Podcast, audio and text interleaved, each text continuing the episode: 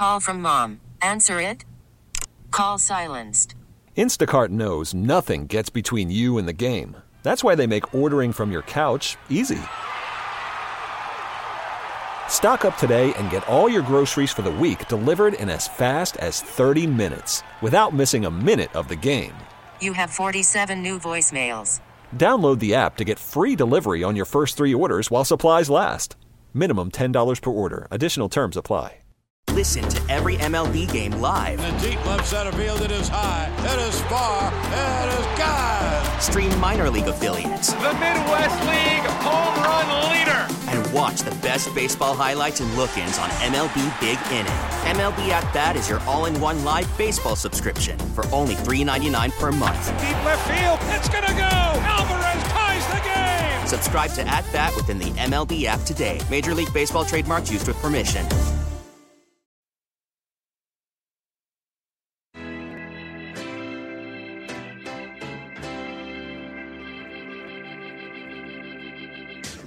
Jacob Albrecht, Tommy Kester. This is Sports Daily on Wichita's number one sports radio, 97.5 and 1240 KFH.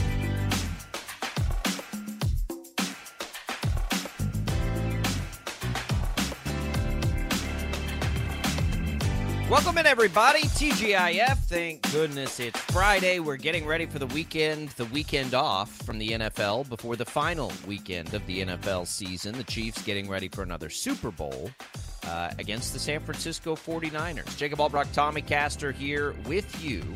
Um, lots to get to today, as always. We'll be joined later this hour by the voice of the K State Wildcats, Wyatt Thompson, to look ahead to the weekend, see uh, what he has seen, and if the Cats can get things turned around and get back on a path to the NCAA tournament. We'll have that.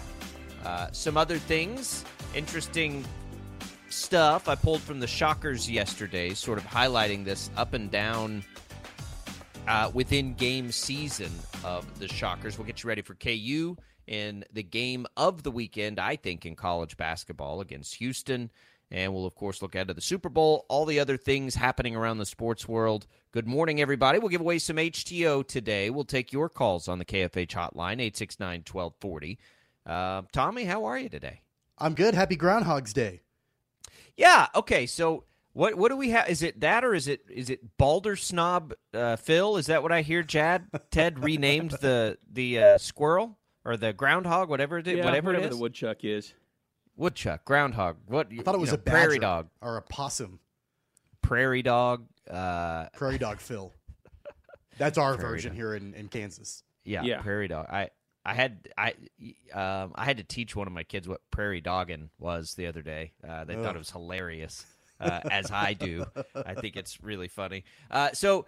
The this the uh, the uh, critter there says more spring. I only listen to him when he says more spring. If he Yes. says more winter, I call it a hoax and like this is so stupid. But when he predicts an early spring, I'm like, yeah, uh, duh, of course. We Well. I'm not sure I've ever like really known exactly what has to happen. Like I get it mixed up. If he sees his shadow, I Yeah, don't, don't know know what that means. If he doesn't, I like I don't I just I don't know. I have no idea. But we go through it every single year. I feel like I should learn this at some point. One one of the things you do have to remember about this, though, one of our features they were actually uh, discussing the results, like statistically, and statistically, he is wrong about sixty percent of the time. Yeah. So whatever the folklore says it's supposed to be, just assume the opposite, and you're going to be right more often than not. So he he didn't see his shadow, and that means an early spring. So we're probably not going to get an early spring. There's at least a sixty percent chance. So the forty percent then that he's right, we will again pretend is just the time that uh that he predicts an earlier spring, right? Is that is that acceptable? Is that fair? I'm okay with that. It's fine with me. I don't Yeah. think there's anything you can say that makes it any less dumb. So you know, however If you, you want to wanna- look at it. if you want to get a rise out of a meteorologist, just ask them what they think about Punxsutawney Yep. Phil. Uh, by the way, they'll let you know. Uh, but yeah, early spring. The groundhog says so, so it shall be, and we will enjoy weather like we've had this week for a long time. We're going to get some rain this weekend, which will be nice. It's you know the timing of it. I I complained to our poor meteorologist. I'm like, guys, I, I love the rain. I know we need it, but I'm I'm trying to run an iced tea shop here. Could we get that rain like on a Wednesday, please, and not on the weekends? But uh, it'll rain out your weekend, but in a good way. We need it, and it you know like for here it could be like a drought busting rain. So we're looking forward to that uh, this weekend as well. It's been beautiful weather this week. Does not feel like February 2nd, and I'm sure we'll get punched in the mouth by the winter again one or two more times before we actually do get to the spring. Uh, but the groundhog says it will come soon, and we'll listen to him this time. Tommy, I was digging through some of the shocker stuff yesterday, just trying to, you know, kind of what we were talking about. Like, it feels like within so many games we get both the ceiling and the floor, and and it does bear itself out. So in in a lot of the losses that we've seen, I, I pulled and and I didn't even include Memphis here because it's not really fair, right? Memphis was I know it was tight early, but in the Temple game they had a nine point lead with like 10 and a half left to go in the first half. FAU they had a seven point lead with 12 and a half left to go in the game. USF they had a four point lead with 17 to go left in the game. ECU they had a three point lead in the second half. Tulsa was the most egregious, of course. Uh, that lead dwindled, but it was still at six uh, as we were getting toward the end, I think with about six minutes to go. All of these games within there have been those games where you felt like, you know, they, they sh- should have won. Again, probably not fair. Could have won is absolutely fair. And you'd like to get at least half of them, right? And so that that's where, like, again, is it, you know, it's like within games you can be optimistic or pessimistic based on what you've seen. You see both the ceiling and the floor so often within an individual game. It is I, I, don't recall a team like that where you you feel like the ceiling is so much higher than the floor and there's no consistency in either of them you know even within an individual game. Like it's not like it's game to game it's within a game yeah, the trend is concerning about how they're not closing out games. And you just have to go back the other day to Tulsa to point that out. And there have been other examples, but I think what makes it so frustrating is that you have to kind of hold your breath. It doesn't matter if the team has an 11 point lead at halftime. It doesn't matter if they are in it and it's a one possession game with a couple of minutes to go. This team has shown that they have they have trouble closing out ball games. And until they can figure that part of it out. I don't care if they've got a double digit lead. It's always going to make you a little bit nervous when you're playing any kind of conference opponent because we've seen this shocker basketball squad blow leads in multiple games this season. And, and so I don't exactly know what the fix is for that. I don't know if that's a mental thing if it's you know if you can point to one particular thing uh, in the the games themselves that they need to improve on maybe it's turnovers. I don't know exactly what it is that's been contributing every single game to them blowing those leads but i do know that until that sort of thing is remedied no lead is safe and, and that makes it that much more nervous every time you take the court. Yeah look i i think that eh, adju- in-game adjustments are are something um, that we have to pay attention to, right? In-game adjustments have to get better.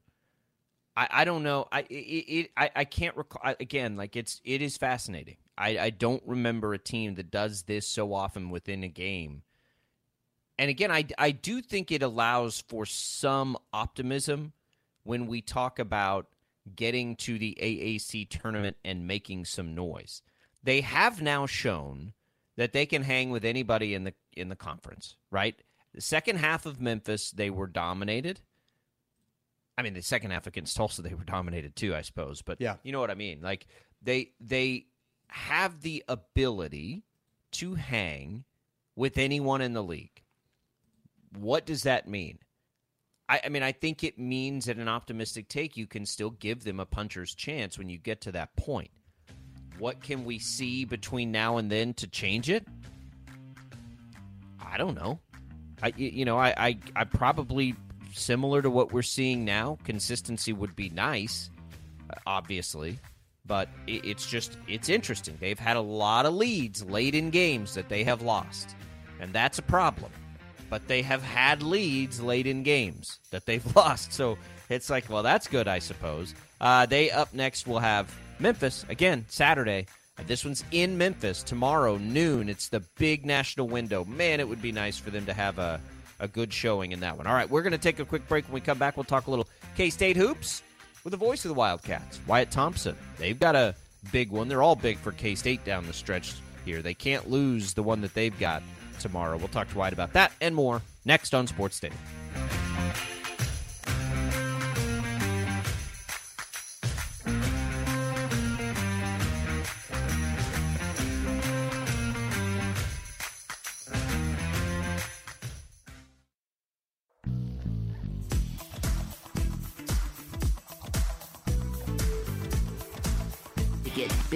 This is Sports Daily on KFH. Your new radio home for K State Athletics, 97.5 and 1240 KFH. It's that time, Sports Daily, getting all the inside information on Kansas State. Let's go now to the voice of the Wildcats, Wyatt Thompson. And glad to be here with Wyatt Thompson again on a Friday on Sports Daily. Wyatt, how are you this morning? I'm doing very well. How about you guys? I'm doing well. I'm curious to know what the vibe is uh, right now around men's basketball. We want to get to some women's basketball too, but around men's basketball, yeah. the Cats on the outside looking in now, I'm fairly certain of the NCAA tournament. And you, we get to this situation with uh, 10 left, I think, and two of them, including the one Saturday, are games that are not going to help their resume, certainly could hurt it. But there's a mm-hmm. lot of pressure, I think, now on the Cats to win a lot of these games. And I guess my question to you is are they in a position to do that right now? Well, I think you could probably argue that both ways, right? And I, I don't know that any of us necessarily have the answer. I think that's still the goal, but there needs to be, you know, some better and more consistent play to, to get there. And you're right, it's not an easy road. Everybody understands how good the Big 12 is these days. All you have to do is look at, you know, eight teams ranked or, you know, look at the net rankings or, you know, any of the other metrics. It's it's going to tell you that. You know, Oklahoma State is a winnable game. Um, and yet I don't think under these circumstances you can take it for granted. Um, you know, K State's now lost three in a row for the first time under Jerome Tang. They struggled the other night mightily on the offensive end. Um, and I know um, after the game, Coach said that, you know, Wednesday was a mandatory day off. Uh, they practiced last night after the radio show, which was a little bit different. Uh, practice again today briefly before a flight at 3:30, and then a one o'clock game on Saturday. So there isn't a lot of time necessarily to kind of try to you know, correct some things, but they've got to figure some things out offensively. And I don't want to be too long-winded here, but everybody kind of saw what happened. They everybody's trapping K-State into the front court now, and they just haven't had a lot of good quality offense um, at all. Now, now with that said, it, it isn't just being trapped there. I mean, they they had some good shots early in the game the other night. They just didn't hit any, and I, I've said this all year long. I think at the end of the day they're pretty good when everybody's playing their part, but they also need those big three, uh, which would be Kaluma, Perry, and Cam to play well. And it was one out of the three against Oklahoma, and that followed a blowout loss at Houston and a very difficult loss midweek last week in Ames. So yeah, it's I, I you know they're going to continue to fight, but it is a very interesting subject because uh, to to get to you know, with, with, where they're at right now in the net and all of those kind of things and, and the other metrics, uh, one would surmise that they'd probably have to win nine. I don't think they get in at eight and ten. Do you? I just don't. I think they have to win nine or more. Yeah, I mean, I yeah, probably. I, I think it honestly, like I think it's going to matter more about the quality of wins. It's always so hard with the net because yeah. it, it doesn't matter, and we know this historically. It, does, it just does not matter we always want to look at the Big 12 standings when we think about how many Big 12 teams get in. But they're they're mm-hmm. telling us that they don't care as much about that. So, you know, if you're telling me they get, you know, quality wins over BYU twice, let's say, and, you know, uh, and and they get a couple of wins or one against Kansas and you know if if it's some combination of these high high end teams right? Mm-hmm. If it's if it's yeah. one against Kansas, if it's Iowa State at home, if it's one or two against BYU, I and and maybe it's TC. Then I think it doesn't really matter the number of them. I think you you know as much as like where are they 500 or whatever. I think that's what it's going to be. Like can can they get enough quality, high quality wins to catapult themselves up because the metrics right. haven't really liked them all year, even when they were at the top of the league. Yeah, I think that's that's a very very fair assessment and statement. I, I would augment it this way. Think back to last year, and I understand that they're different seasons but K State early in the league race went on the road, won a game in Austin, won a game at Waco, and then they put themselves in a position to play themselves out, not play themselves in. it's just kind of the opposite this time, don't you think? I mean, they yeah. just they need some of those games like what you're describing. If you look at most people that follow the game really pretty closely understand. I mean, I looked yesterday. You know where BYU is in the net as an example? Six. Six. Yeah. Not 26 or 46, six. So there's going to be plenty of opportunities. And, and it's so I, I totally agree with what you're saying.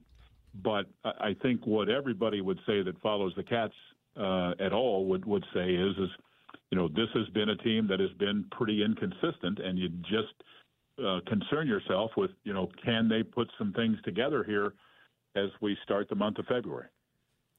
You know, following up with what you said a couple of moments ago, Wyatt, about the big three, I thought Porter Moser did a great job in the game against Oklahoma, limiting what Kaluma and Carter did in the game and, and really disrupting any kind of offensive flow from Kansas State. So for them to get that back and for them to be able to to have good offensive outings from either two of the three of the big three or even all three of them, what do you think Kansas yeah. State has to do to try to make sure that doesn't happen again? Well, this is going to sound like a little bit of an odd answer, but I, I think if you really seriously analyze the game the other night, and I'm going to repeat this, K State had some good shots early. They just didn't make them. And I would tell you that part of the reason why I think Arthur struggled and Cam struggled was certainly Oklahoma and how they defended. But I also think, uh, if you look at it honestly, and I'm just being blunt here, um, K State got almost nothing out of the five man position. Uh, Will McNair played one of his poorest games, uh, not a lot out of Jerrell Colbert. Uh, that makes it most difficult. Um, uh, Cam didn't shoot the ball well, and he had had 14 straight double digit games.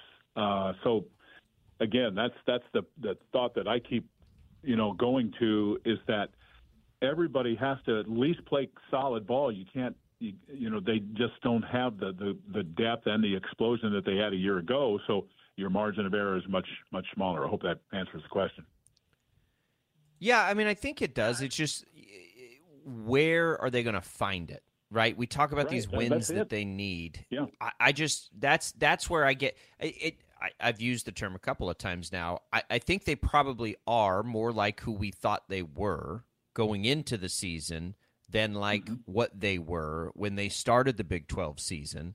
And so if we almost reassess our focus to, you know, the, the just the talent on the floor that we thought they'd have or whatever, they're going to have to overplay or play above their means a little bit to go get these. Now, I won't discount their ability to do that because I think Jerome Tang and his staff have done an incredible job.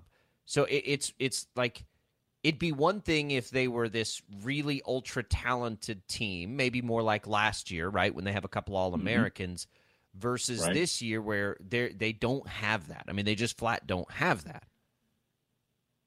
Well, the, the I, I guess this one has hung with me for a while, and I'll I'll say it here on on your airwaves that.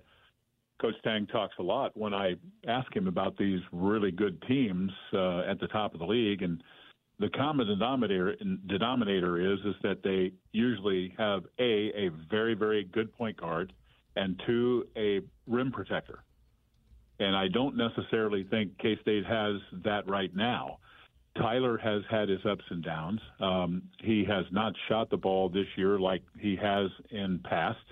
Uh, I, I think in part maybe it's just you know a new system, a new style. I mean everybody knows that K State's trying to play a little bit quicker.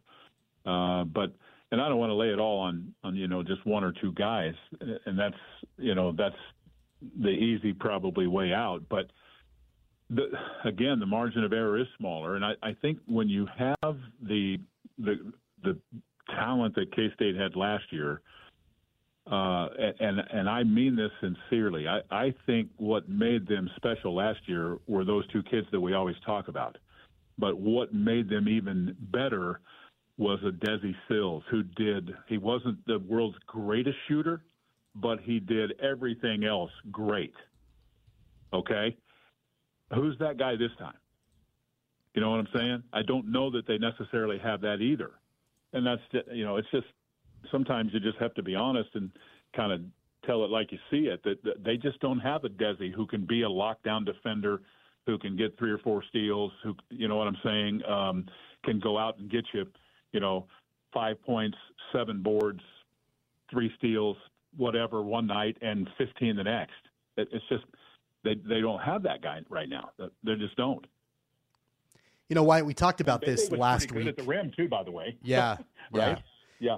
You know, we, we talked about this last week, and, and I know we've talked about it before also. This team uh, just sounded. You know, that's just something that, you know, they have they've struggled with, especially in Big 12 play. That's something that you think can be corrected as conference play rolls on, or is it something they're just going to have to compensate for? Now, say the first part of that. I'm not sure I understood the question. Ju- they, they get out rebounded and you know they, they've struggled on the boards and so is that something that is fixable moving forward or are they going to have to compensate for that Well, if I'm being honest, I, I would say it's probably a little of both. I, I think they're really a decent rebounding team when it is in the forefront of their mind. Um, if you remember when K State was eliminated last year by FAU, um, it was mainly because of the rebounding. And I think this team uh, is one, too, that has had moments where they've been pretty good, but when you're looking at the last, you know, three or four games, it has not been good enough. Uh, so that has to be a, a major focus. That, that- and that's, I, I think, the thing. I, you don't want to overreact. I learned a long time ago doing this that you're usually not as good as you think you are or as bad as you think you are when uh, through the ups and downs of a long conference season. So I say that to say this. I, I think if you look when K State has played well, as an example, uh, Baylor at home, what, what did you get? Okay, against a pretty good and probably decent defensive team. Would you would you say that's accurate? Uh, Yeah, sure. the elite offensive team, but but a decent defensive team. K State played good offense in that game. Why? Well, uh, they they handled the pressure. They reversed the ball. They got paint touches. They didn't turn it over nearly as much, and got better shots. It, it, it isn't, you know what I mean? It's it, it's again, you can make it as complex or as simple as you want, but at the end of the day, that that's you- hit a couple, two or three shots early the other night. Maybe the game's totally different. You don't know. But when you go to the under the the, the, uh, the second media timeout and you haven't scored, that's that's pretty problematic. And yet they were they were still in the game. They were in the game at 51-44 and had just a horrible four minute stretch where they turned the ball over like three times. It's a 12 to 1 run and you're done. They can't do that and win games in this league. I yeah, I, I just I, I'm confused. I'm not confused. I'm I'm pretty. I, I think that I've solidified what I think needs to happen. I just what I'm confused about is can it, and I think that's on this coaching staff. And I am honestly and legitimately excited about that challenge for them to see that and then uh, throw it out. All right, so let's we just let's just look at the schedule. We can play. Look, you can throw Oklahoma State and West Virginia out the window because those aren't wins that are going to help them. So BYU, you mentioned they're six. It's a strange thing. Metrics are strange. Don't understand them, but they're six, Right. even despite four losses in the conference already. So you get two against BYU, you get one at home against TCU, you get Texas on the road, you get Cincinnati on the road, Kansas on the road, uh, Kansas at home, and Iowa State. I think they're. I think they're going to need to split with the Jayhawks. Can they win two against BYU? I don't know anything about BYU. Wyatt. Maybe you do, maybe you don't. I don't know if you've looked at them yet. I think they can Oh, beat Texas. I, I I think they can beat Texas. Texas has looked vulnerable. I think they can win at home against Iowa State. I think they can go on the road and win. I mean, I think it's all there. Like it, the the, the optimist, you know, take is there for them. They got to still go do it. But But there's there I think there are enough winnable games for them if they play their best basketball, which we've seen them play this year, for them to get in there. Yeah. Yeah, I, th- I think you said a lot there, and I, I think that's the way you have to have to approach it. I, I um, I, I will say this though too. I, I do think the game in Stillwater Saturday and the game here against West Virginia will be harder than most people perceive it to be. West Virginia is different now with Jesse Edwards back. They have that you know rim protector and scorer back that they've lacked all season long, or, or most of the season anyway, uh, along with several other pieces. And when Oklahoma State was here before, K State kind of struggled with uh, their four man. Uh, can they correct that a little bit? And can they avoid just really a poor start? That's the other thing we haven't talked a lot about. In the last three games, their starts have been just bad. I mean, that's just you, you got to say it that way. They, they, they were down big early, like it was 41-29 at half in, in Ames, and, and fought back, tied the game five times never were really a part of the game in Houston, down 11 to nothing to start. And then the start the other night, you get, I mean, it doesn't matter who you play or where you play. You can't do that. You just can't. Wyatt, right, I want to ask. I, I want to ask you real quick about women's basketball. I know we're going to transition to that. Um, you know, the Wildcats they fall uh, on Wednesday to Oklahoma. Uh, only the second loss of the the season for the Wildcats. No Ayoka Lee still. Is this a team that you think can still win a national championship? Well, I think they're in the neighborhood. You know, I, I, I do, and, I, and you know, I'm thinking about this. Uh, I'm you wouldn't know this, but I'm going to be doing one of their games coming up here because uh, Brian oh, cool. will be traveling with baseball, um, and I'm so excited about it because they're so fun to watch, with or without Ayoka. I mean, yeah, and, and don't criticize me for that because this is a, a fabulous player and an All-American talent. Would you rather have her? Of course. But they've been pretty good without her. I mean, it's not a crime to lose in Norman. And I think what hurt them more than anything else, they played a solid game, but they turned the ball over a little bit too much, and that's going to. Co- and and OU hit shots. You know, they're, they're, we go back to that thought too, right? Basketball's pretty good when you're hitting shots. So I, I think what I would say is, is I, the reason I think they can make a deep run. It's hard winning championships, but I think that they can make a deep run because with Ayoka, they're legitimately ten deep. Um, and, and I think that's the thing that, that really stands out. Um, Sundell is having a terrific year as their point guard. Uh, the the Glenn twins have been solid. Gabby's good. Zy Walker, young lady from Wichita Heights, has been a nice ad, and and she's got a ton of good basketball ahead of her. And I love Eliza Maupin's game and Sanchez's game. So they've got some really good talent. So yeah, I'm I'm excited about where they're at and they have another tough one Sunday. I mean, they're at Texas, but you know, I, I'm looking. If I'm being honest here, I'm, I'm looking about okay. Let's say, let's say they can't, they don't win the game Sunday. I just hope people hang with them here because those are two hard places to play against the next probably two most talented teams in the league, and you got you know you get Ayoka back towards the end of the month, and things could change very very rapidly. This is a I mean, this is a 2,000 point score and one of the best players to ever play here, maybe the best player to ever play here. Yeah, I mean, look, you just get her. Had a lot of good ones here. Yeah. You get you get her back and you take your chances in the tournament. I you know I, I think the no most way. important thing is obviously making yeah. sure she's fully fully healthy. Right. I, no it's, rushing, it's and, and I don't think they will do that. Yeah. How much fun is it to have that on campus right now? Because it looks like everybody's fully locked in and engaged appropriately to how good this team is. Uh, but I, I come from a place where women's basketball is a big deal. Uh, I, you know, there were more mm-hmm. fans usually at the women's games when I was in college at West Texas A&M than the men's, and and it's great, and I know what it can do on campus, yeah. and and I, yeah. I love that aspect to things. I imagine for just even just the student body there, it just it's another awesome thing to be able to go do and support on whatever night it happens to be happening. Well, I think people really uh, got turned on by this team when they beat Iowa.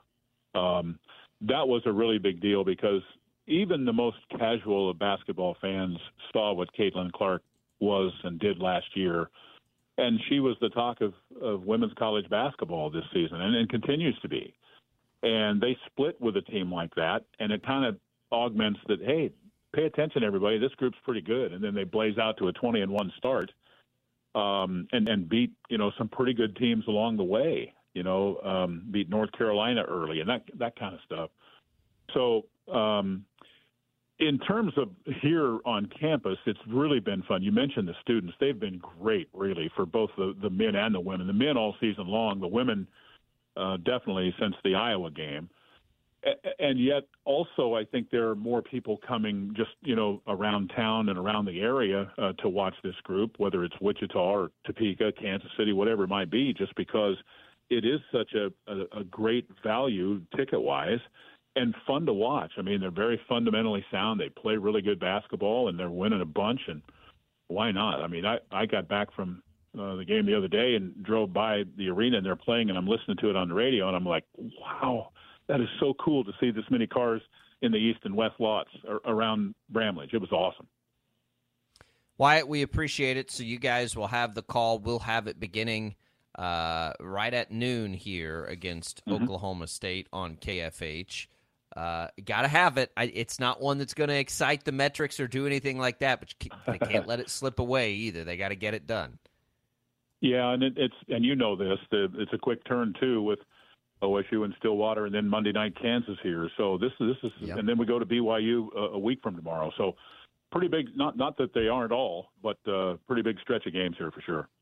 Yeah, got to snap the streak. Can't let that one slip away. Wyatt will enjoy the call this weekend. Have a great day and have a good trip to Stillwater.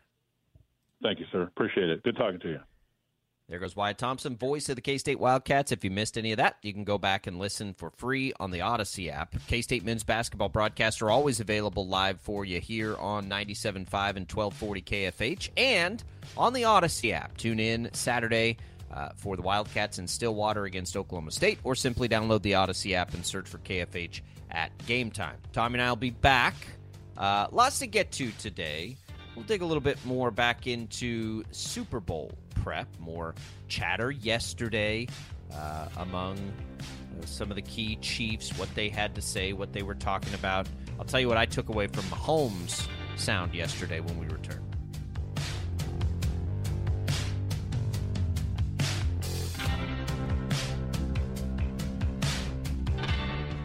KFH.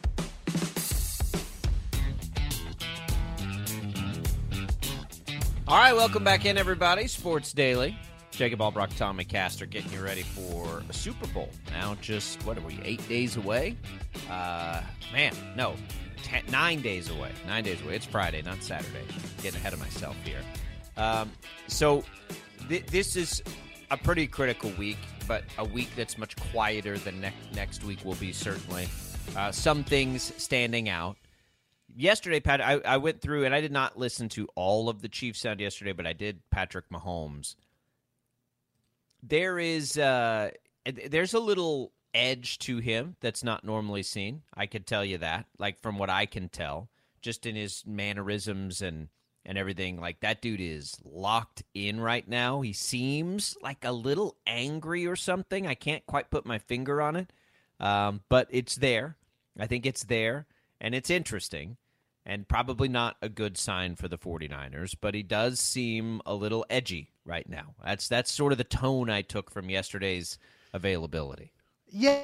You know, and I think that part of that the way that this season has played out for him. I think part of it is Patrick Mahomes is competitive. We've seen that on countless uh, countless situations, countless times throughout his career, but it's partially the way that this season has played out. It has not been as we all know a perfect season for Patrick Mahomes and the Chiefs, and they've been doubted more than they ever have been. I've doubted them more than I ever have in Patrick Mahomes' career. I think a lot of people have suggested that, you know, maybe he lost his step or whatever that might be for whatever reason. We've we've talked about it at length and it's well documented.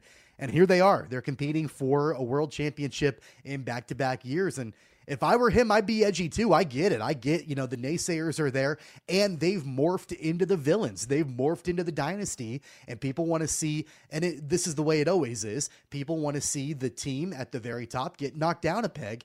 And, you know, I think that has to do with kind of why his attitude is the way it is. There's no question. It's, you know, he, he uses that and, and you really can't fulfill your, you know, prove the doubters wrong, told you so you know, storyline unless you win this game, right? Like in reality, I think them getting to this point, despite some of the issues they faced this year, is pretty nice. I know that the I know Chiefs Kingdom has reached this point of Super Bowl or bust. I understand that, but the reality is it's pretty impressive that the Chiefs reached this point. But that doesn't matter now.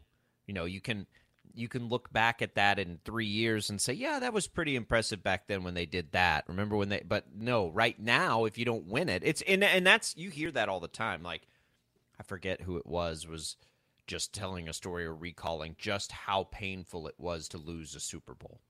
Uh, you know, and, and I, I think it was Mark Donovan actually on the on the Kingdom show here, talking about when he was in Philadelphia and like immediately after the game, it's like we may never get back here again. Now the Chiefs are in a little bit different position than that, but I get it. Uh, Joey Bosa running his mouth a little bit, good for the Chiefs, saying yeah, or sorry, not Joey, Nick Bosa. Uh, he, he was asked about you know the Chiefs tackles, the bookends, Donovan Smith and Jawaan Taylor, and he basically just said they hold a lot. Um, so there you go. I mean, they Put do. that- they, they- do. he's- he's not incorrect, Jawaan Taylor but- is Jawaan Taylor is the most penalized player in the NFL. So uh, he's he's yeah, talking not about wrong. like on film, like what do you see out of him, all that kind of stuff. Like okay, like I they'll have something for him. I mean, you know that they will. They'll hear that. They'll process it. They'll put it away. They'll file it away. Travis Kelce will probably have something to say to him during the game, and that'll be incredible to watch. And and you know, and that's that's just sort of what this becomes. Like I I think it's so relatable, honestly, because it's it's just like the rest of us are, right? Like uh, like I shouldn't say all of us, but a lot of us, most of us, certainly me, right? Like if I'm out Yeah. there on the field and and Nick Bosa goofs up, you better believe I'm going to have something to say about, you know, they hold or whatever it is, like if he gets pancaked or something. Like yeah, you got to like well, you got to say something. You do. I, listening to, you know, Travis Kelce and Patrick Mahomes laughing it up on the Pat McAfee show about how they were so ready if Tucker missed a kick to get out there and say something. Like, uh, yes, like when uh, you know whatever it is, playing beer league softball. Like you're you're paying attention. You're probably, and that's what I think. Like to me, is so enjoyable about the Chiefs is because at least Kelce and Mahomes. They're so relatable to the way the rest of us operate, right? When we're out there just talking a little trash and you know, filing stuff away and are ready to pounce on any opportunity to do it. I, I enjoy that part of it so much, and I'm so glad that Nick Bosa uh, had that to say because it just gives us another storyline to look at. I know that you are a longtime professional wrestling fan, and don't you think that the Chiefs have leaned into this full heel turn? You know, especially with everything that has happened, like with Justin Tucker last week and the all the things on the sideline from the regular season when they were so frustrated. Like they know that they're the villains now. They know that people want to see them fall. And I think they're kind of leaning into it a little bit. And they've completed that full fledged heel turn. Tom Brady was the same way at the Yeah, height of the Patriots dynasty. Like they've kind of done that, I think. So I think that they're more of the lovable bad guy, right? So I think people genuinely disliked Tom Brady far more than anyone genuinely dislikes Kelce and Mahomes. Yeah, they're the villain, but they wear it well, and they're the popular villain, right? They're the Yeah. early Stone Cold Steve Austin. Like people are trying to paint them as the villain, yet you you enjoy them so much, right? Like, it, it, and it's I, I, at least that's what it appears to me, and and it's hard for me too because so I live in Chiefs Kingdom. Obviously, everybody loves the Chiefs, or most people do, and even then back home when I talk to people, everybody loves the Chiefs because Patrick Mahomes went to Texas Tech. So I never feel the Chiefs. The only time I feel the the heat is from I've got some good friends that are big time 49ers fans and because of the last Super Bowl and now of course this one they don't like the Chiefs at all but it's not very many people when I run around so I can't find the haters you know and I guess on TV like you see analysts and stuff trying to dissect Mahomes but we've been doing that since the beginning of time with football, right? We did that. We do that with everybody. Like we always want the next thing. Who's going to be the next? Who's going to be the next? And I don't. I don't think it's just chatter either because we didn't think there was going to be a next Brady and we already have it. They played at the same time for a brief period of time. They played against each other in a big game or two. So I- I don't mind people trying to find the next one. The problem for them is Mahomes is very young still. Like he could easily play another 10 or 12 years at a high level. And so while you're trying to find the next one, he's going to be at his peak. At least when you were trying to find the next Brady and Mahomes came along, it was at the very end of Brady. Now Brady won another Super Bowl, uh, but I, I, I don't know. I think they're the lovable bad guys. Like this isn't this isn't LeBron James level hate. This isn't Tom Brady level hate, Kobe Bryant level hate. Like these are the lovable bad guys. Does anybody really hate the Chiefs? I think people hate what the Chiefs have become. Know, I think I think people they hate their success. They hate the success. That's just natural, though. You know, Right. you've got a team that has a lot of success, and you're always rooting for the underdog. And and I, when I don't have a dog in the fight, if I'm watching a Super Bowl or if I'm watching the World Series or whatever it is, I'm usually going to cheer for the team that was not expected to be there. Sure. Over the team that is always there Oh, to yeah, watch yeah. them, you know, get to the top of the mountain. I will agree with you the Chiefs as villains are different than like the Astros were villains. Everybody hates the Astros for genuine reasons. The Astros had a dynasty in the same way that the Chiefs have a dynasty. But the, the level of hate is entirely different, I think, between those two teams, where it's not like the Chiefs have done anything wrong. They just win a lot they have a lot of fun while doing it. I think that when they struggled this season, a lot of a lot of people were ready to knock them off that mountain entirely. And I think it rubs people the wrong way that all they did was just win and find their way back to the Super Bowl. the conspiracy theorists probably have a genuine, but I, I think there's a few reasons why it's hard to hate them to the same level some of the dynasty teams have been hated. We'll do that in the next hour. We got to take a quick break. 869 1240 on the way out of this hour. Let's give away some HTeaO, Jad. We'll do a free iced tea and a free brewhouse coffee. Uh, the iced tea, more than 25 flavors available for you at any of the Wichita or Derby locations. The coffee available either at the East Wichita location or in Derby. Good luck. First caller to that KFH hotline will get that. We'll come back. We'll continue this conversation. How are the Chiefs perceived outside of Chiefs Kingdom? That's next on Sports Daily.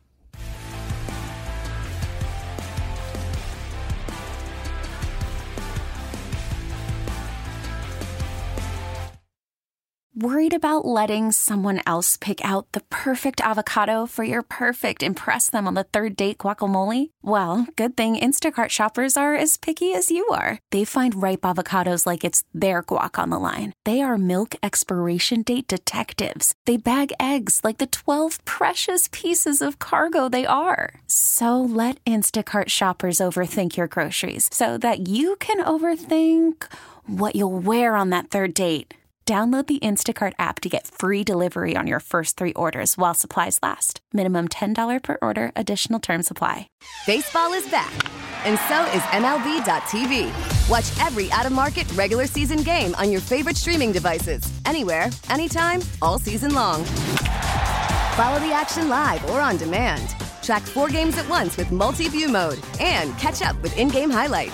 Plus, original programs, minor league broadcasts, and local pre and post game shows. Go to MLB.tv to start your free trial today. Blackout and other restrictions apply. Major League Baseball trademarks used with permission.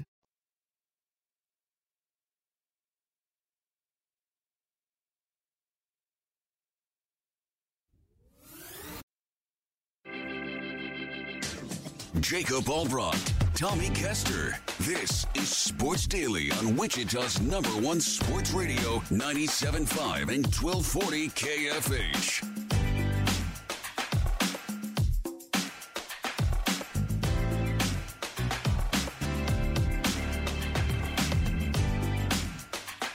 All right, welcome back in, everybody. Sports Daily Hour number two. Congratulations to Jared for winning our HTeaO giveaway. We're chatting right now about the Chiefs and their maybe perception from around the country. Jacob Albrecht, Tommy Castor here, Jed Chambers producing. So I do think they're the villains now of the NFL. I think you've got conspiracy theorists saying they get all the calls, even though they were like the most penalized team in football this year, uh, which is interesting, and that the league wants them in and yeah, I mean, I think I agree that the league wants them in with Taylor with, with Taylor Swift and everything, but I don't think the league does anything to help them get there intentionally.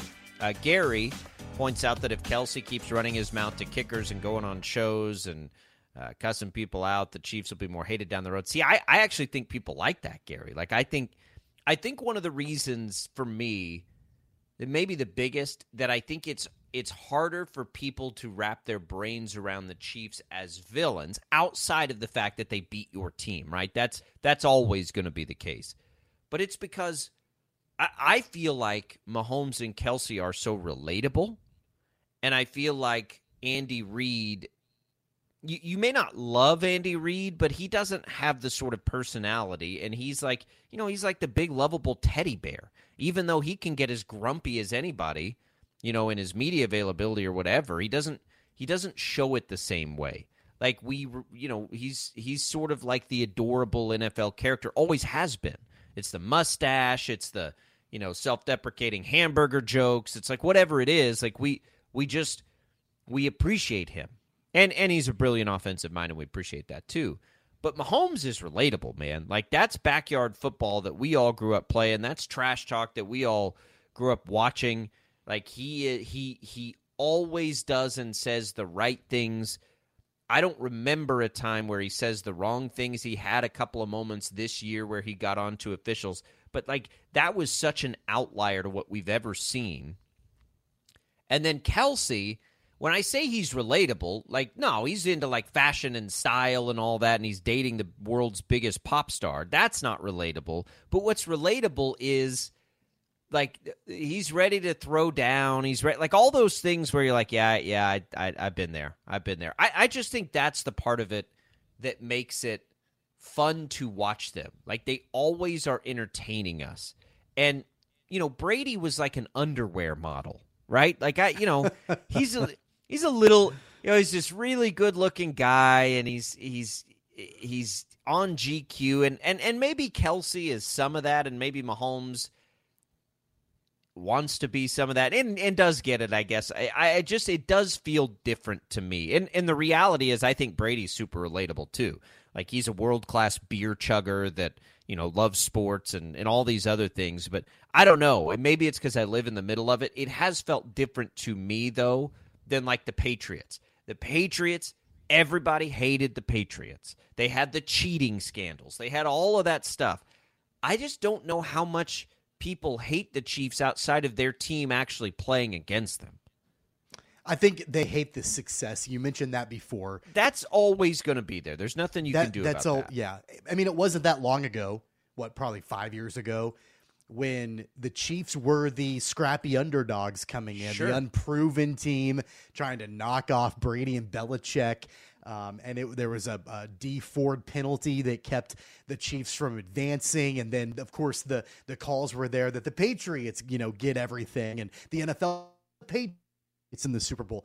All we've done is swap out the Patriots for the Chiefs. That's basically what's happened five years later, and I think that really it's just the fact that this franchise is riding high, and it's been riding high for a while and every other franchise and the fans of every other franchise in the National Football League wants to be in that same position.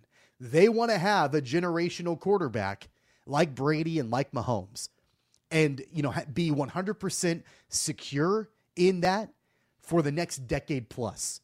They want to be able to have one of if not the greatest head coaches of all time in Andy Reid and be secure in that and be able to lead that team to multiple championships. Every other franchise in America wants to have what Kansas City has. That's going to breed jealousy. It's going to breed, you know, resentment, all of that. That's what it's going to to to breed and, and, and grow. And that's what's happened. And we're there right now.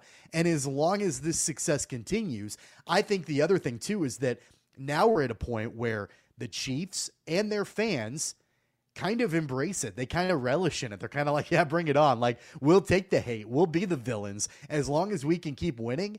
As long as our franchise is still there every year, year in and year out, we're okay with that. We'll take that. Yeah, look, I, I get that part of it. I and I do think over time it could it could get to that point. But what we Like the Chiefs, they've won two Super Bowls, right, in this six year stretch. But like they haven't even won a back to back Super Bowl in it. Like, yeah, they've been the most successful, and it, and it points to the league as much as anything else. They've they've only won two of them. They've been in three of them. This will be the fourth, and yes, that's remarkable. But it's not like they're winning all the Super Bowls, right? They'll Right. be the first team in forever if they can get this one done to go back to back. What will be really, really interesting is if they win this one, and we know no team has ever won three in a row, does that draw more people to want to see that happen? Or does it draw more people to say, we don't want this team to be the team that does that? And if if people don't want this team to be the team that does that, then it's going to be hard to ever imagine a team that people want to see do it. That's the other part about this whole retirement conversation that we keep hearing with Kelce and Reid. You mean to tell me that if the Chiefs win this game, those two guys aren't going to want to take a swing at that insurmountable thing of this sport, which is three straight Super Bowls? The Cowboys had the greatest run over a stretch. They got three in four years. They got very, very close, couldn't get it done. I think that's the best team we've seen take a swing at it, and they couldn't even get it done. If the Chiefs win this one, you you're gonna tell me that Kelce and Reid don't want to come back and try to make that history? I don't see it. Well, I didn't even see it with the thought that if they lose the game or if they get I- bounced I- early I- in the right. playoffs, I, like I've I've never really thought that that was even a legitimate thing. And, and maybe, you know, after next weekend, we'll know. We'll know after next weekend what the plans are. Uh, I've loved having Reid in Kansas City for the last 11 years. I've loved having Travis Kelce for the last 11 years. I mean, they're, they're tied together. I've not one time throughout this season or even the postseason been concerned that either one of them was leaving. I, I really haven't been, you know. And so, of course, who knows? Uh, yeah, I think you said it yesterday, where there's smoke, there's fire, and there's been a lot of smoke, at least with Andy Reid over the last couple of weeks. I get it. I'm still not at that panic level yet. Oh, and there's no panic. I don't believe it's going to happen. I've said that from the beginning. I, I just don't see how those two guys don't come back in any circumstance. Certainly, if they win it, maybe that's the pressure. You know, for the Chiefs to win this game is so they do. I I don't know, but um, it's been fun. a couple other interesting Super Bowl nuggets. Uh, the Madden simulation is complete. It has the Niners winning and Charvarius Ward as the game's MVP. He's been really good since going to San Francisco. Uh, so take that for what it's worth. Um, I found out Tommy yesterday got Super Bowl squares, uh, a Super Bowl square of Chiefs at zero and Niners at three, and I got to tell you, I, I'm excited about that. You get zero and three in your Super Bowl squares, yeah, you're cooking. You're cooking. all you're you're Super missing Bowl is square. I, I've done it before. Yeah, all you're missing is you know seven and maybe four. Yeah. Those are the only ones that you're probably missing. Yeah, you you want that that three and that zero. I mean, I, t- seven is nice too. Yeah, those are but those are the three numbers. So I'm, I'm excited about that. We got the props, of course. I don't I don't think we can bet the props here in Kansas. Actually, I think that's one of the things that's restricted on us. But some of the props have been uh, a whole lot of fun. Uh, it, was getting read some of the Taylor Swift props about lipstick colors and you know whether she's wearing a hat at the game and all kinds of fun and silly stuff. Like Isn't the there a Super proposal prop also for Kelce yeah, to propose I think to her? one from like another country or whatever. He ain't proposing to Taylor Swift after the Super Bowl. Come on now. Uh, I, I mean, they've been what have they been dating? Not even a calendar year. Like let's let's let's come on now. They haven't even had a chance to enjoy each other in their off seasons, right? Like they've both been i- but in the middle of an NFL season and on the world's biggest music tour of all time. Like let's let's see let's see let when they can get some actual time. Like I can't even imagine uh, that. Maybe that is the best way to have a relationship, right, with a future wife. Just have one where you only spend like two days out of the week together. I bet they don't get in a lot of fights that way. You know, they're not you know, arguing about toothbrush or you know toilet seats or which way to hang the toilet paper probably yet. But you know we'll we'll we'll see. But I, I'm excited about it. I, I love the Super Bowl. I love all the fanfare. I love all the silliness, all the craziness, all the stupid questions that will get asked by outrageous outlets next week. Like I, I'm here for all of that. I'm a firm believer that the Monday following the Super Bowl should be a national holiday. Um, why not? Right? Like it's it's one of the great parties of the year that the entire country participates in. I don't know that I've ever come across anybody that's just like, "Oh yeah, no, I'm probably not doing anything for the Super Bowl." Like everybody watches it. Everybody watches it either for the game, obviously, for the commercials, uh, for the halftime show. Now you've got the Taylor Swift aspect from it. It will be probably the most watched Super Bowl we've ever had in the history of Super Bowls and and I'm here for all of it. And can we just get Monday off, please? Like who who makes that call by the way on national holidays? I need to write an angry letter for a couple of these. One, Super Bowl Monday needs to be a national holiday. Two, why are we celebrating Halloween on anything other than a Saturday, right? Like there are a few things we need to we need to sort out with the national holiday, but who who gets that angry letter, right? Who who who is the recipient? Is that a president? Like, do we have to get to the president? Is it our local elected official? Like, who who do we reach out to to make some of these changes? That like we're all looking for political slam dunks, right? You want to win a couple political points, go after those. I would add one to you that I don't think the Fourth of July should be in the middle of the week, although I know it's the Fourth of July. That but if one's you just important. did, if you just did Independence Day and put it on a weekend, no, that one uh, I don't. that'd I, that There's that nothing one, worse than a Fourth of July on a Tuesday or a Wednesday. Yeah, but the, that's like changing the day of Christmas. Like there are reasons those are specific days. There's no reason for Halloween. Okay, well then have the day after have July 5th be a holiday as well because you stay up late and watch the fireworks. Well, Then you, get the observed. You get, get the observed and- holiday at work, right? Like, don't you? Like you typically get on the 4th, but not the day after. Yeah, I guess that's true. Yeah, it, it'd be it'd make more sense to. Yeah, I I get it. I get. I guess I don't ever. I guess I don't ever like anticipate a hangover from whatever Fourth of July celebration is. Like I, I you know, and I'll I'll probably have to work for this year's Super Bowl, so it won't be this way. But most of the like it, you know, the Super Bowl is kind of a hangover holiday, right? Like we need to adjust our hangover holidays, and you know, New Year's Is Eve. Halloween a hangover holiday for you? no, but Halloween's a trick or treating holiday, and kids Uh. having to do that on a school night's a problem. It's a kid hangover holiday, yes, from all the candy and staying up late. Yeah. That's a kid hangover holiday for sure. And there's no like significance to the date. Like, who are we going to offend if we celebrate Halloween on October 28th? We change the date of Thanksgiving every year to celebrate it on on that Thursday to to open up the long weekend, right? We've designed Thanksgiving that way. Nobody cares about Valentine's Day that way.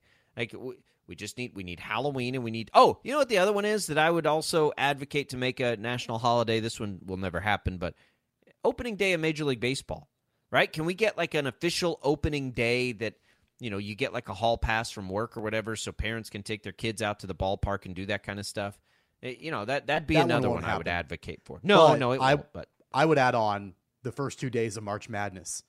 That it, the fact that those are two working days, I don't like that Yeah, either. it's not but I mean, that one's not going to happen either.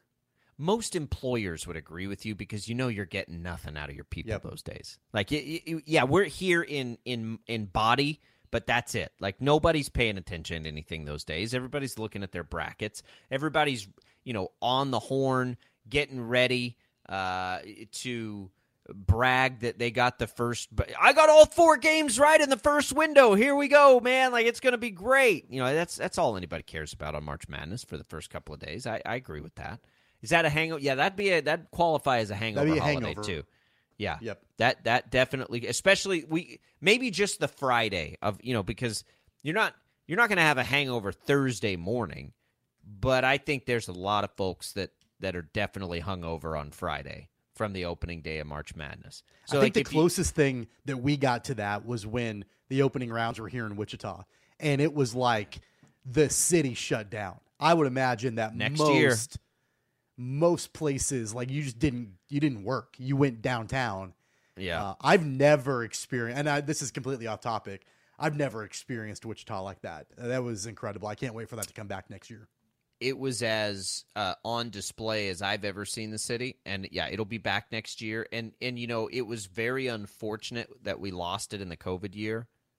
at the same time, it it will it will allow enough time that it will be just as uh, momentous, I think, for the city, and that everybody's going to get behind it again. It, it, Wichita's uh, the good news for us here. Wichita's going to be in the rotation for the rest of time, right? Like that's not going to be a problem. One, it allows for the NCAA, it, it allows for Kansas to play close to home, you know, whenever it can, and and that you know that matters. I don't know if we'll get as good a draw as we got that first year. I mean, we were very very fortunate. You had unreal fan bases. You had Houston, Michigan, San Diego State, and then Kansas. Like that, the draw of the fan bases was incredible for us here. And I don't know that we'll get that lucky again. Uh, but we'll we'll get Kansas or Kansas. We'll, we'll, that'll happen a lot. I'm going to put it on the record right now. I know we're a little over a year from that. We got to do Sports Daily live from downtown next year for those two. I mean, because it'll be leading up right to the the first games of that opening window. So I'm putting that on the record right now. We're over a year from that. We got to get that set up so we can make that happen. Jad, uh, I need I need you. You may already know this. Are we allowed to drink beer on the air? I think you. I think the two of you might be able to. There's no way I can. Okay. Yeah. I- Nobody I would mean, ever is- know. Isn't there some CNN anchor who gets like hammered every year on the New Year's broadcast? Well, D- I don't, don't think those works guys- for CNN anymore. I think he got fired. Who did? Uh, Don Lemon? Yeah. Yeah. yeah, oh, really? He's gone. When did he Yeah. get fired? But doesn't but but uh, Anderson Cooper uh, also in, indulges on the on the Does New Year's broadcast, right? Okay. Maybe maybe not. I don't know. Yeah, may, that'd be a good reason not to. Uh, but uh, you know, like if we can get down there and and you know get in on the festivities, maybe. Yeah, that'd be. I'm in. Let's make That'd that be fun. happen. Well, on our Yeah, sister you- station, our very own Guy Bauer uh, of the Good Life, he uh, tests wine from uh, every now and then. So, uh, we'll see, there you go. yeah, Does he? But does he have to spit it out when he tests the wine? I don't think so. No.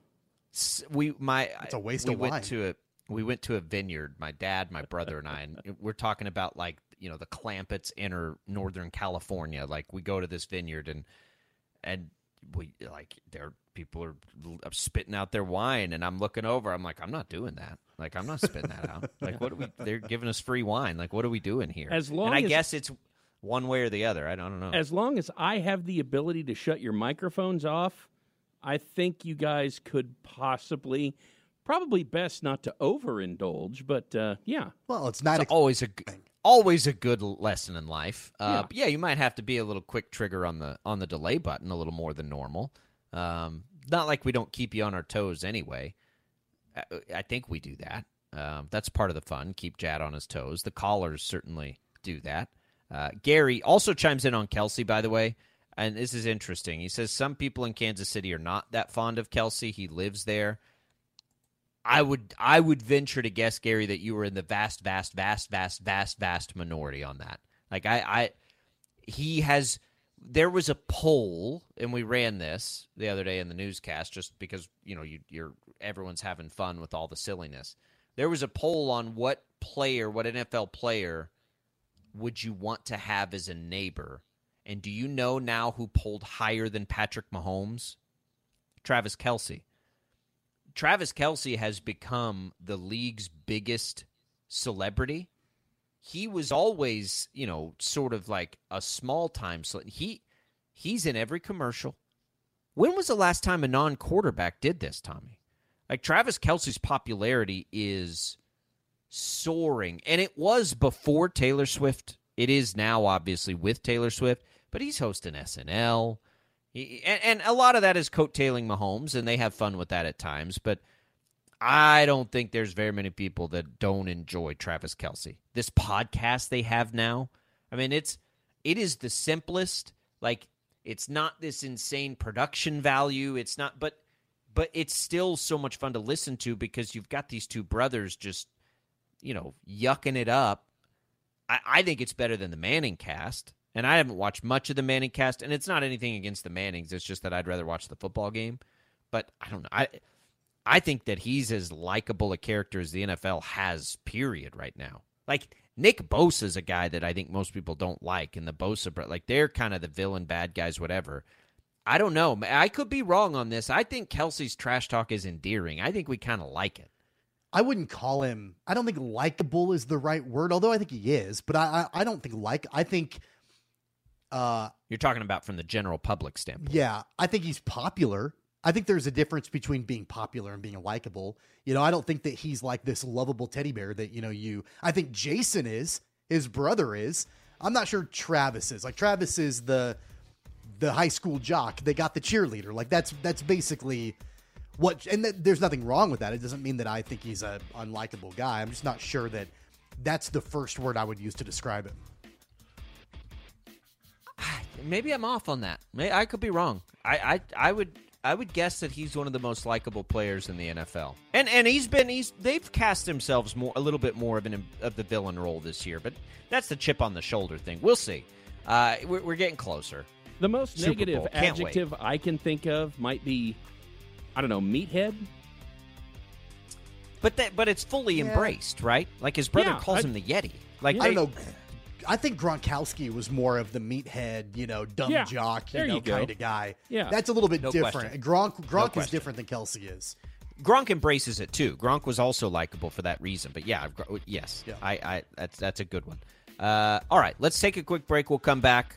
Um, KU this weekend. That game against Houston, just a massive, massive test for them at home. How must win is it? I, I, I'm going back and forth on that. We'll we'll get into it when we return on Sports Daily.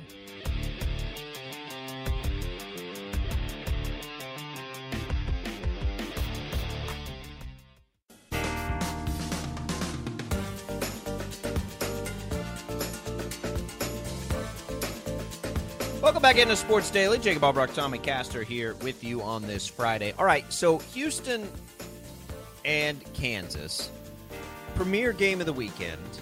Uh, there's a lot of really good ones this weekend, by the way, but this is this is as good or better than any of them. I would I would say, uh, and we're biased to that, of course. But I look at it and I'm trying to decide whether I think this is must win. I, I think there. So Kansas sits right now one game back of Houston in the Big 12 standings. If they lose, they would only be two games back of Houston in the Big 12 standings. So I, I, I don't know that I would call it must win. The other part of that is is Houston gonna you know how many losses is Houston gonna have in the league right let's let's say Houston wins and they sit at two losses are they gonna fall to five or six losses does any team and I think that becomes the question can any team in the Big 12 run this thing through where they only have like three or four losses Houston may be the most likely to be able to do that but I don't think it's gonna happen I think we'll either get to five like we did last year, Tommy, or maybe it gets even higher this year. And so I don't, that's yeah. what makes me think it's not must win yet for Kansas. I don't think three is likely, but I do think four could happen. And if it is going to be four, it's probably going Yeah. to be Houston. No, I- If it's four, they gotta they gotta win this game for sure. I just don't know mm-hmm. if I think it's gonna be four, and that's where I get in like try just to be predictive. Again, none of this really matters for the NCAA tournament, but just like I I don't know, like is Houston that dominant? Are they that good? Because I think they'd be the most likely to do it if a team's going to do it. Texas Tech's not going to do it. I don't think Iowa State's going to do it. I've told you before, TCU's kind of this team that I've got my eye on as as a not that they're a dark horse, but they should have beat Kansas. They kind of got hosed in that deal. I, I I think Houston's the most likely if a team's going to do it, and I just don't know that I think that they're they're good enough for that. And I think they're great. They may be my national championship pick when push comes to shove at the end of the year. I just are they really going to run through this gauntlet with only one or two more losses? That that just seems like that's too much of a challenge for anybody. Yeah, I think that one of the keys to the game for the Jayhawks tomorrow is to do everything that they can to limit LJ Cryer. They are familiar with Cryer. Of course, Cryer mm-hmm. played at Baylor for a number of years, so they've the, the Jayhawks have faced him before. And Cryer's been really good this season, except in the two conference losses that Houston has against Iowa State and TCU. In those two games, Cryer scored five points in each game, and he was two of 13 combined from three in both of those games. And so if the Jayhawks can limit him, then at that point, you know, he's a direct correlation to his performance and how well the Cougars do. So they're going to have to do defensively a good job on him to have a better shot to win that game. But on the flip side, we know how great of a de- defensive team Houston is. And so they've got to find creative ways to try to disrupt that defense that Houston brings to the table. Uh, I would imagine that Houston is going to down as they are the every game. And so, you know, Bill Self is going to have to, and I'm sure he already has, draw up good ideas and strategies to get around that defense that Houston plays.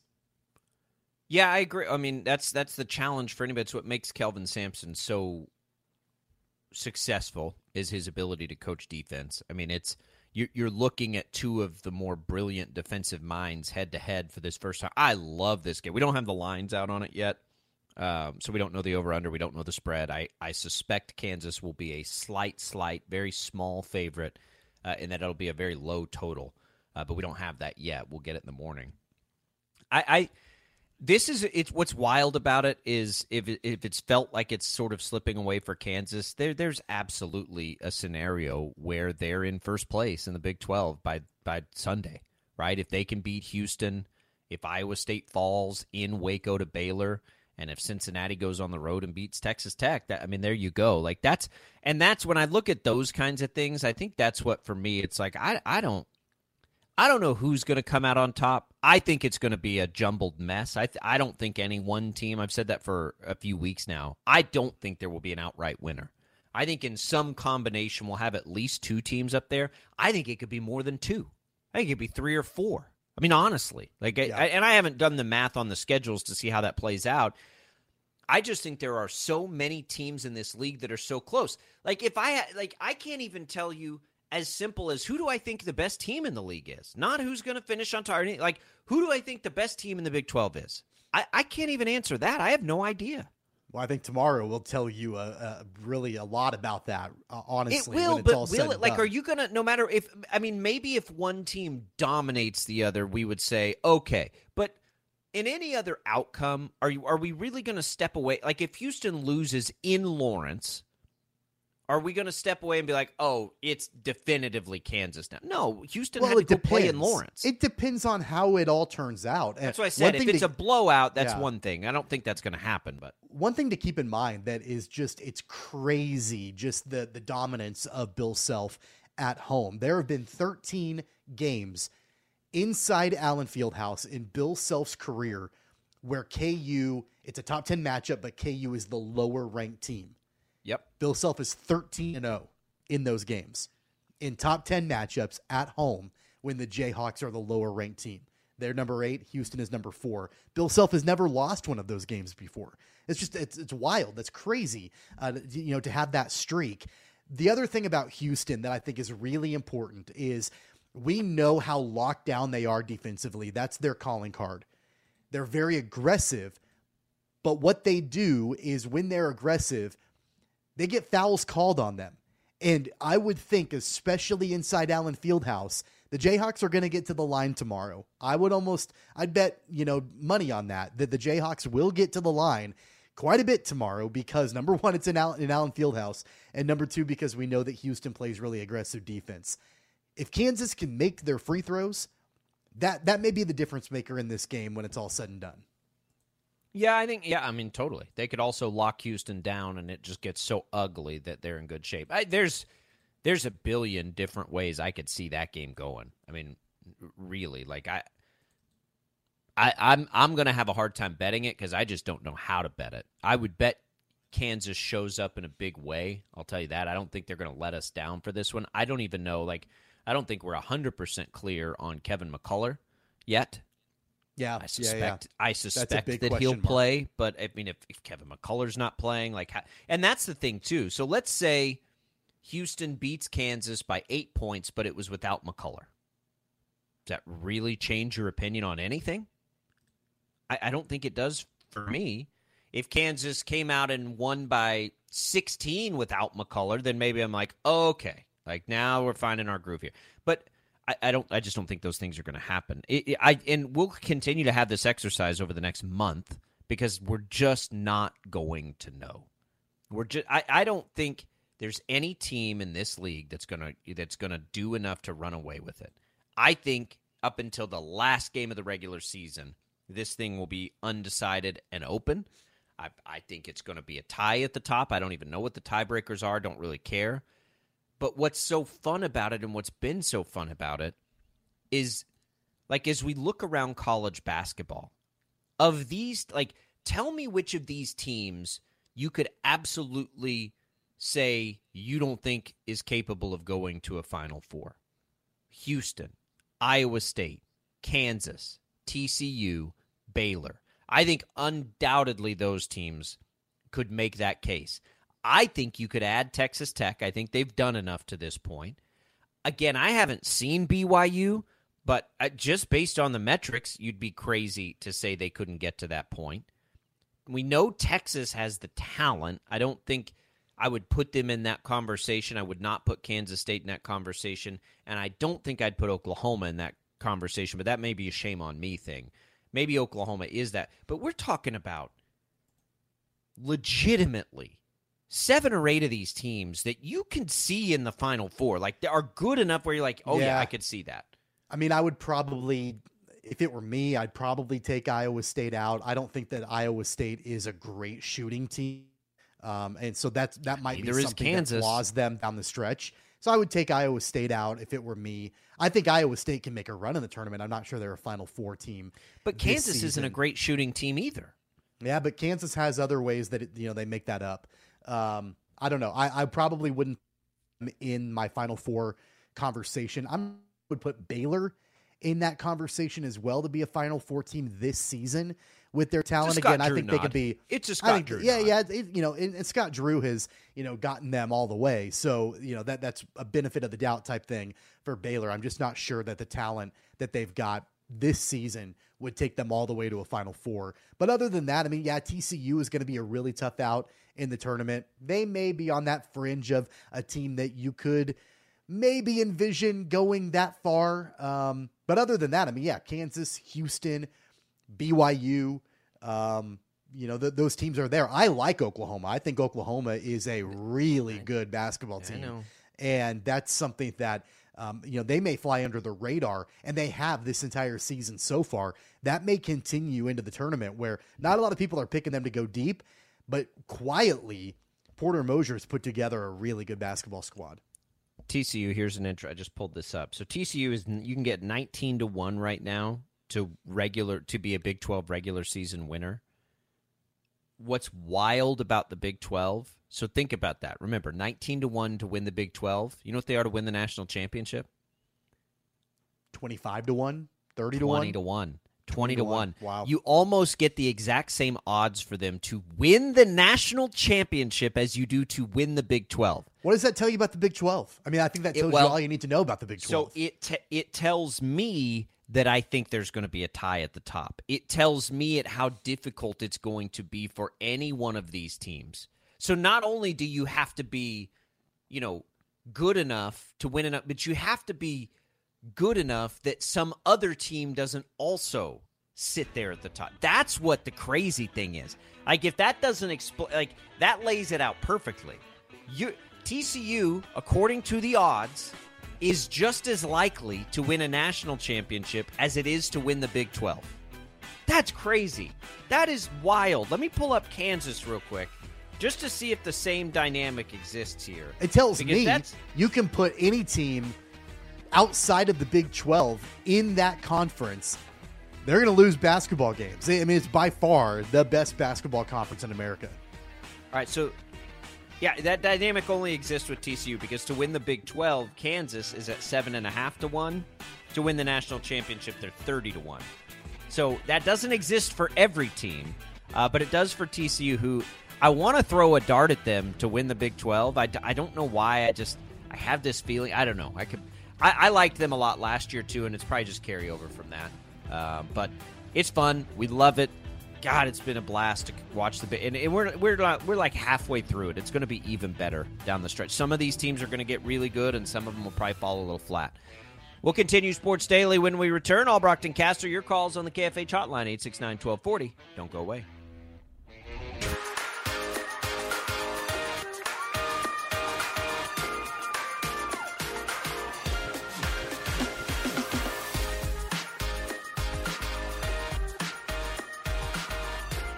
All right, welcome back in uh, to Sports Daily. Tommy, are you? I'm curious about this. This is a total curveball. Are you an energy shot connoisseur? Like you an energy shot guy? An energy shot or an energy drink? Yeah, like the little like no no, No. the energy No, no, shots. I've never You're done not. the shots before. Nope. Are you an energy drink person? Yeah, I've got one in front Got one me right now. here.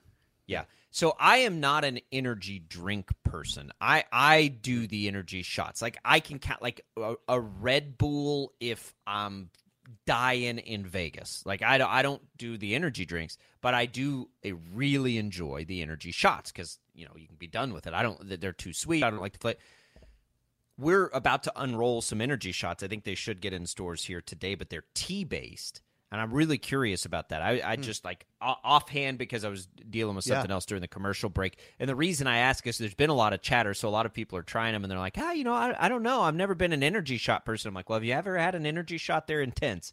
Uh, so Yeah. I'm, I'm excited to try those tonight when they get into the I've tried to. what. Yeah, the the older I've gotten, I've tried to wean off the energy as much as I can. like Oh, I feel every like I once in a it while, more. I'll Oh, energy I'll drinks it- though, yeah, drink, yeah. Drink. Like I'll drink. Uh, I I try to drink more coffee now. I mean, I, I have to have caffeine. Um, Black so I'm trying to every coffee than anything else. Um, but every once in a while, I'll grab an energy drink. I know they're super unhealthy and probably They are. doing The- more harm than good. Yeah, the try it. Try a shot. They're not unhealthy. From my everything, I, I, ours won't be because they're tea based. But even even some of the others are. I, I don't think like they're. It, really does pack it in. So I have found myself as I get older needing like. So I have coffee in the morning, right? And I need just. I, I, I've reached the age where I fall asleep in the middle of the day, right? Where like you sit down and you just pass out. And my wife swears I have narcolepsy, and I'm like, honey, like this happens to every man on the planet. Like I have reached so like I find myself all the time in the middle of the day. I'm like, I gotta have something here. I can't like I gotta I gotta power through, and so I I do those. I'm curious to see those tonight. Yeah, That's guys, total I'm, curveball. I'm a step or Go so. ahead, Jed. I'm a step or so older than you guys, so it was about the time I got your guys' age that I gave up energy drinks entirely. Yeah, I, I really kind of had to at that point, and even like even now, even the shots aren't something I can go for. Even now, the tea thing I'm interested in. Yeah, try one. Let me know. And I have Yeah. not tried them yet. They they they arrive literally tonight. So I, I will try. And I know I've been excited about this for a long time. I haven't really been able to talk about it. I can now because they'll literally be in the store in a little bit. But I've been ex- because I am a connoisseur of those things. And like so I'm like heck yeah, let's go. Some people have said like they're they're really good if you just pour it into your tea, which makes Mm. sense. Yeah. Um so I I will I'm- drink like I'll, I'll go a day and, and have you know two or three cups of coffee in the morning, and then just drink iced tea throughout the rest of the day. Yeah. Um, so and- you and get like I'm- a slow and steady Yeah. fix of it. And I'm an unsweet iced tea guy. I don't. me too. I Me don't too. want sugar in it. I don't need flavoring. I like literally just give me the plain unsweet iced tea, uh, and I'm good to go. Well, that's what people ask. me. They always say when they they're like, "What's your favorite?" I'm like, "Unsweet iced tea, like the unsweet Mm-hmm. regular tea." And they're like, "Really?" I'm like, "Yeah, I mean, yeah, it's it's delicious. It's amazing." Here's a question I got to ask you though, Jacob, because it seems like you would be for this in one way and against it in another way. So it's just one word I got to throw out there uh, to see Okay. if HTeaO has any plans. The word is kombucha. Uh, no, the the word from us would be no. At least from anything I've ever gathered, that's not our wheelhouse. That the Like, thing is, iced. it we're is iced tea. We're- No, I know, and and boba and all that stuff. No, there there are other people that do that really really well. I, I don't. I personally don't have any interest in it. I don't think there's any interest at a higher up level. Like we're laser focused on being the best at iced tea, just like regular old like you know iced tea. All Uh, so no, I, I don't. I don't think so. Um, of course, I'm. I mean, I'm not, never say never. I don't. I'm not at the authority to say that, but I- I don't. I don't believe so. Um, little. si- I intended here, and we have a couple minutes, Tommy. LeBron James. Now there are rumors that the Lakers would like to trade him, which is interesting and makes sense. I, I get it. I don't know that he'll want to be traded at this stage in his life. We'll see. But there's a team that would be really interesting that would obviously have a lot of uh, interest for us. Boy, Oklahoma City would make a ton of sense, wouldn't it? They've got all kinds of draft capital. They are so flippin' loaded, so good. Like you want to talk about so so the, a bunch of local TV stations, including KWCH, got the broadcast rights to some Oklahoma City Thunder games. So like their their Friday games air on the KSCW now, and I'm like, this timing for these local TV stations. Could you imagine if LeBron James was playing the rest of this season in Oklahoma City? I can, I can imagine it. It doesn't look like it's going to happen. Uh, Rich Paul, his agent, uh, just said today that oh, he's okay. not he's not being traded. He's not going to request a trade. So whether or not, not well, no, I think that the report out of L.A. and it was from a, a reporter there that the Lakers are would would like to trade him.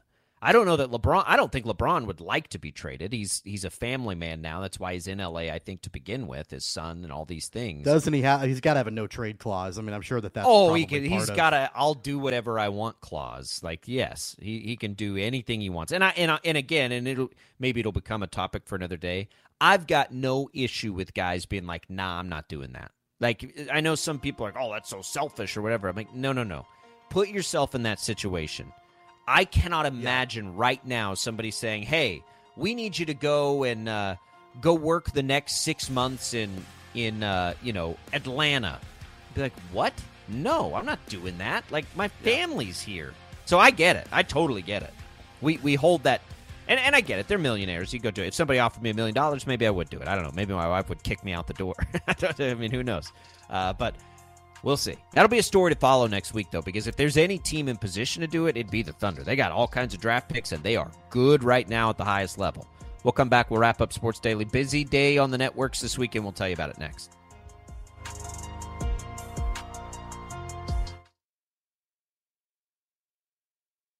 We get it. Attention spans just aren't what they used to be heads in social media and eyes on Netflix. But what do people do with their ears?